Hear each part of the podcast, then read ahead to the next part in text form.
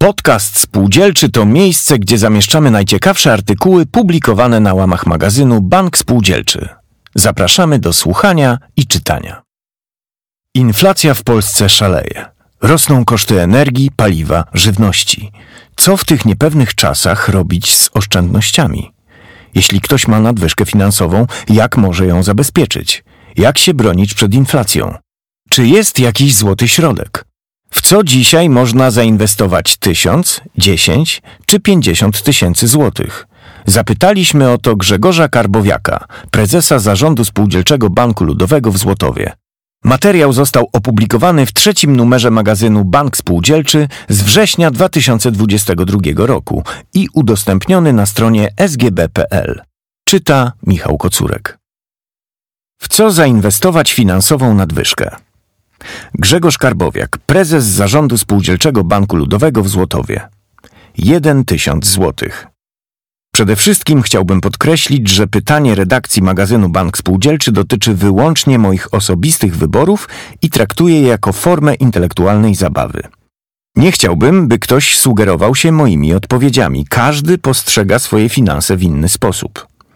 Nie jestem profesjonalnym inwestorem ani doradcą inwestycyjnym. Zresztą profesjonaliści również mogą się mylić. Warren Buffett, jeden z najbardziej znanych i cenionych inwestorów giełdowych, też poniósł wielkie straty. Jego fundusz Berkshire Hathaway zanotował ostatnio 43,8 miliarda dolarów straty, co prawda nadal wyceniany jest na prawie 330 miliardów dolarów, ale spadek wartości funduszu jest niewyobrażalny. A zatem, w co chciałbym zainwestować tysiąc złotych? Wielu z nas pracuje powyżej 8 godzin. Mamy mnóstwo spotkań, obowiązków, wyzwań. Często brakuje czasu na małe przyjemności, chwile wytchnienia. Dlatego też, gdybym miał wolne tysiąc złotych, oddałbym je mojej żonie. Mogłaby zrobić z tymi pieniędzmi, co tylko zechce kupić coś atrakcyjnego, na przykład do domu, skorzystać z dodatkowej wizyty u kosmetyczki lub fryzjera, nabyć ulubione płyty i książki, słowem zainwestować w siebie. Oczywiście nie omieszkałem zapytać Agnieszki, mojej żony, co hipotetycznie zrobiłaby z tą kwotą. Na decyzję nie musiałem długo czekać. Hipotetyczny jeden tysiąc złotych od razu stał się żywą gotówką. Życzę każdemu takiego daru. W związku z tym, że kilkanaście dni temu wróciliśmy z krótkiego wypadu do Trójmiasta, Agnieszka zaplanowała wspólny wyjazd do Zakopanego. Hotel został wybrany, opłacony i teraz pozostało nam tylko liczyć na względnie dobrą pogodę, a już na miejscu spacer po górach i niezapomniane widoki. Teraz, w tych trudnych czasach, warto sobie zrobić małą przyjemność i wydawać pieniądze w kraju. Dzięki temu wspieramy lokalną gospodarkę. 10 tysięcy złotych. 10 tysięcy złotych to już znacząca kwota, moim zdaniem. Zbyt duża, żeby ją po prostu w całości przeznaczyć wyłącznie na drobne przyjemności, ale też trochę za mała, żeby poczynić znaczącą inwestycję. Najpewniejszą inwestycją, moim zdaniem, byłaby więc lokata bankowa, najlepiej w lokalnym banku. Oczywiście mam na myśli spółdzielczy Bank Ludowy w Złotowie, którym mam zaszczyt zarządzać.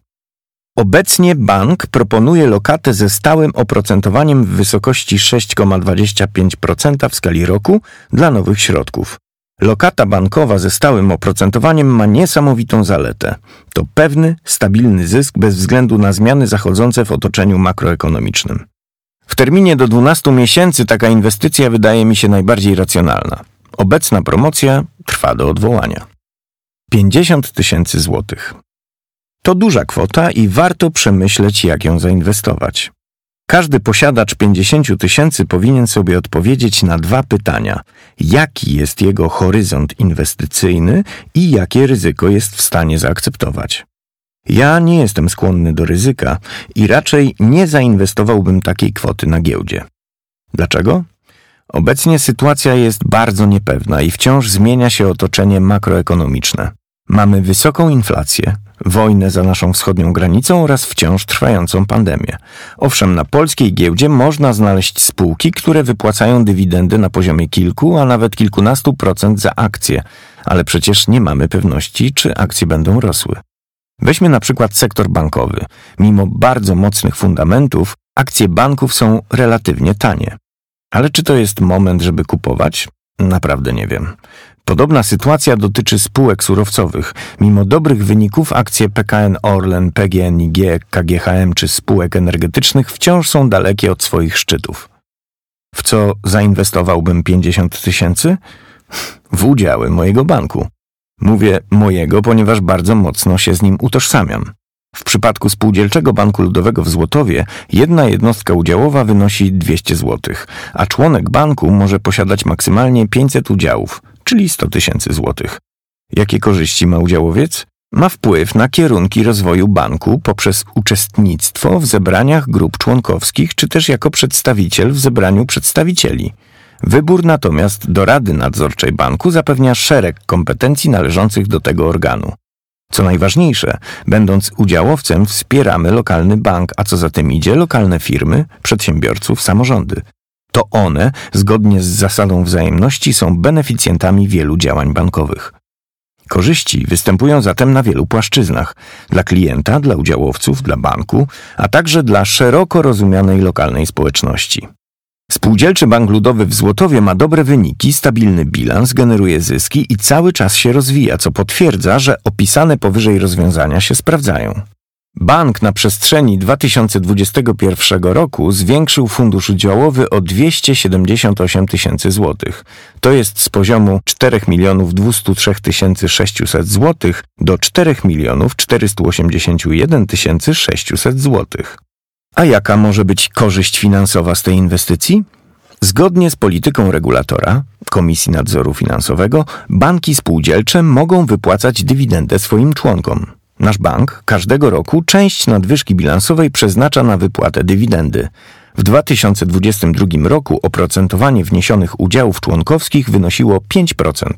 Wybierając zatem taką formę inwestycji, wspieramy lokalny rozwój i jednocześnie odnosimy wymierne finansowe korzyści.